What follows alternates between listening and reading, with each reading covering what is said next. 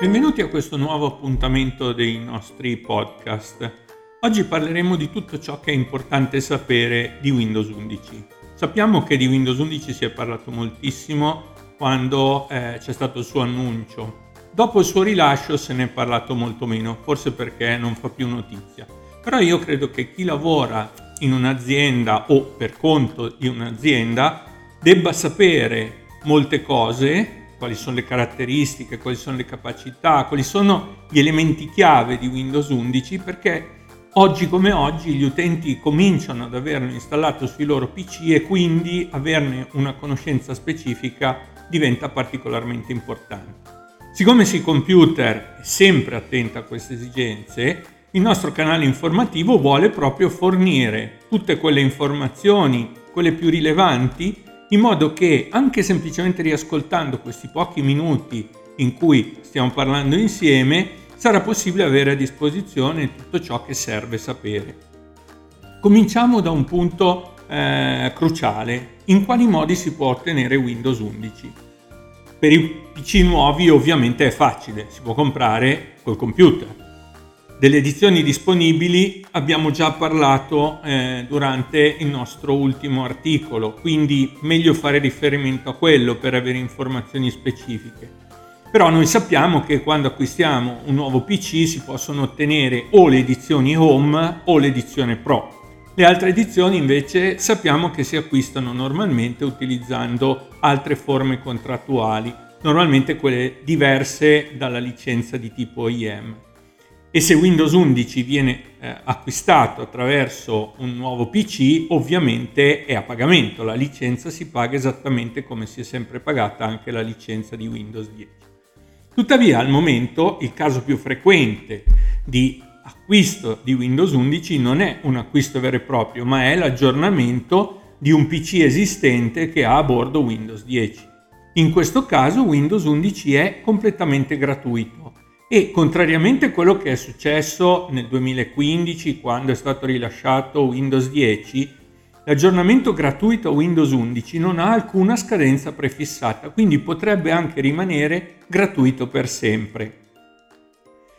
È importante quando si parla di aggiornamenti eh, di sapere quali sono effettivamente i requisiti e come fare a sapere se un PC esistente è compatibile o meno con Windows 11.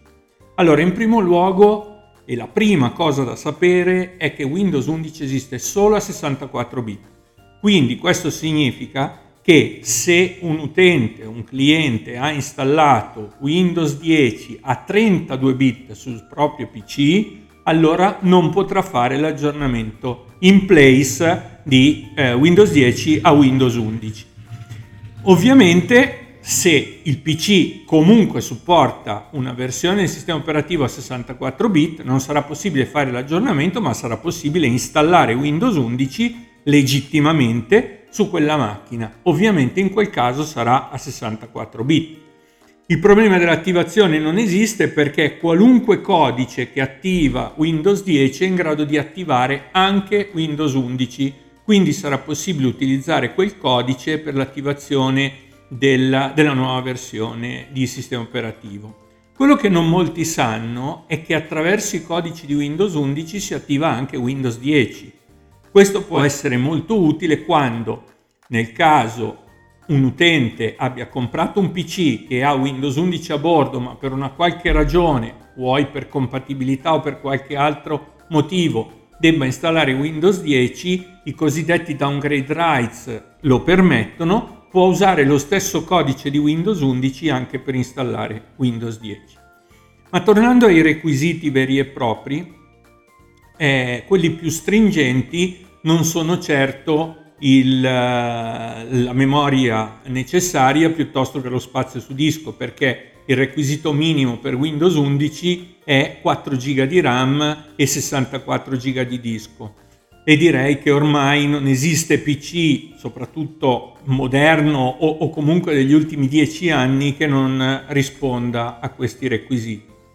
Un po' più complicato invece è il discorso di compatibilità con altri due requisiti che sono stati introdotti da, da Microsoft per Windows 11, il TPM 2.0 e le CPU supportate. TPM sta per Trusted Platform Module. Si tratta di un processore dedicato alla crittografia che ospita meccanismi specifici per la sicurezza fisica del computer. Il TPM infatti è pensato per resistere a tutti i tentativi di manomissione e per evitare anche che un malware qualsiasi possa compromettere a livello fisico la macchina e quindi prendere il possesso anche del sistema operativo. Quindi il TPM 2.0 è un requisito stringente se vogliamo, anche se ormai è presente sulle macchine da tanto tempo, ma eh, dal punto di vista della sicurezza è un, un guadagno notevole in termini di eh, protezione della macchina. Invece è un po' più complicato il discorso sulle famiglie di processori supportati da Windows 11. In passato Microsoft aveva già con qualche aggiornamento di Windows 10 introdotto delle limitazioni al supporto di alcune famiglie di processori, ma non si trattava di incompatibilità, si trattava di appunto riduzione o di prestazioni o eh, di eh, capacità della batteria o cose di questo genere. Viceversa, nel caso di Windows 11 Microsoft è stata molto molto molto precisa. Per chi ha macchine con processori Intel precedenti la ottava generazione o con processori AMD precedenti la seconda generazione, Windows 11 è dato come incompatibile. In realtà è possibile installarlo lo stesso, ma Microsoft non supporta quelle macchine. Di conseguenza, chi lo installasse su macchine di quel genere lo farebbe a suo rischio e pericolo. E ovviamente eh, quando si va in un'azienda e si deve definire un'infrastruttura e delle macchine che debbano eh, soddisfare i requisiti de- degli utenti, bisogna stare attenti anche alla supportabilità o meno della piattaforma stessa. Come si fa a sapere se il PC che io ho a disposizione è o non è compatibile con Windows 11? Beh, se è stato acquistato prima del 2017 difficilmente sarà compatibile perché l'ottava generazione nasce in quell'anno e solo pochissimi eh, processori della settima generazione sono, sono compatibili. In ogni caso Microsoft ha reso disponibile una utility che permette il controllo automatico di tutti i requisiti per cui Windows 11 è, è supportato e se la macchina non risulta compatibile con quei requisiti, ovviamente viene specificato che la macchina non è compatibile. Ovviamente se la macchina è compatibile a un certo punto Windows Update comincerà a proporre la possibilità di aggiornare a Windows 11, ma non è forzato l'aggiornamento, è comunque sempre decisione dell'utente adottare o meno la nuova versione del sistema operativo. L'ultimo aspetto da considerare quando si parla di adottare o meno Windows 11 è quello che riguarda il ciclo di vita. Noi sappiamo che Microsoft quando introdusse Windows 10 nel 2015 cambiò anche il modello di supporto del sistema operativo, passando a quello che viene chiamato Windows as a Service.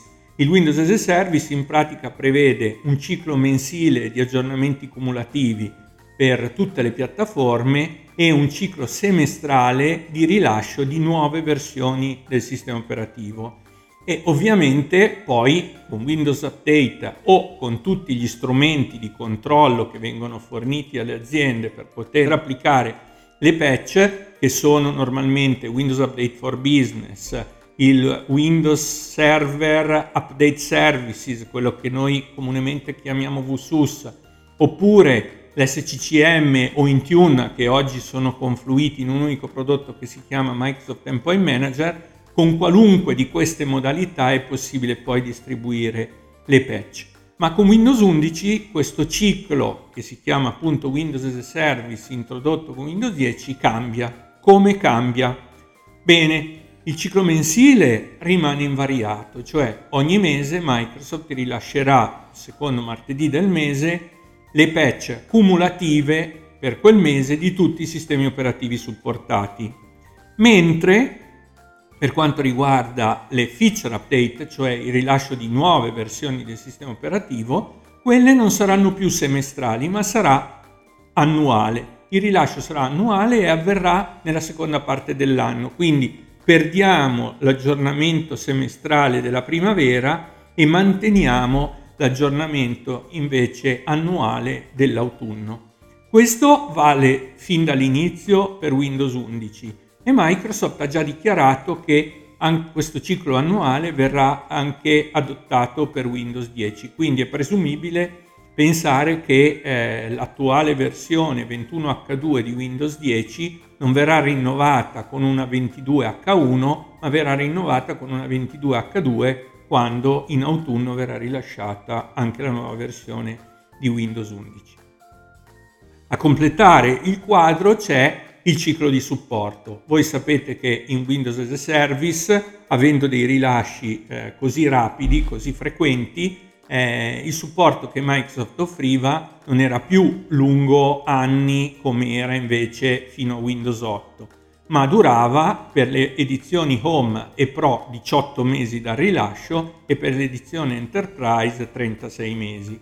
Ebbene, con Windows 11 cambia anche questo, per le, versioni, per le edizioni Home e Pro il ciclo di supporto è di 24 mesi, quindi vuol dire che in pratica Microsoft supporta sempre la versione appena rilasciata, che chiameremo N, e supporta anche la N-1, perché noi la N-2 eh, dopo 24 mesi la perdiamo, però comunque nel ciclo di supporto abbiamo sempre due versioni supportate. Con invece le, vers- le edizioni Enterprise ed Education il ciclo è di 36 mesi, quindi noi guadagniamo in pratica un supporto sia pure parziale anche della versione N-2 e quindi da questo punto di vista le aziende hanno un eh, margine di tempo in più per poter installare la nuova versione che viene rilasciata eh, nell'autunno di ogni anno anche con un tempo un po' più dilatato sapendo che comunque hanno due anni e mezzo, tre per poter eh, pianificare la, la distribuzione della nuova versione. Una nota va fatta anche sulla cosiddetta eh, versione N- eh, LTSC che sta per Long Term Servicing Channel. Infatti Microsoft con Windows 10, sapendo che in alcuni casi i cicli di aggiornamento così rapidi non potevano essere attuati, penso ad esempio alle macchine che vengono abbinate a linee di produzione o comunque ad impieghi industriali oppure macchine particolarmente critiche di certi processi aziendali che devono essere sottoposti a certificazione o validazione, in quei casi applicare le patch potrebbe comportare dei veri e propri problemi perché bisognerebbe ricertificare o rivalidare eh, le, le piattaforme stesse. Ecco, in quei casi Microsoft consigliava di utilizzare la long term, l'LTSC per Windows 11 non è ancora prevista un LTSC, mentre continueranno ad esserci ovviamente le versioni long term di Windows 10, per cui per il momento chi eh, dei vostri clienti ha adottato delle, eh, delle versioni LTSC dovrà continuare a rimanere su Windows 10 almeno fino a quando Microsoft non deciderà di sbloccare questo tipo di versioni anche eh, per Windows 11. Bene, chiudiamo questo podcast. Eh, vi ricordo di continuare a seguirci sul canale che si computer dedicato all'informazione su Windows 11 che si chiama Sinowit e mm, se rimanete sempre sintonizzati con noi continuerete ad avere tutte le informazioni più importanti su Windows 11. Vi saluto, alla prossima!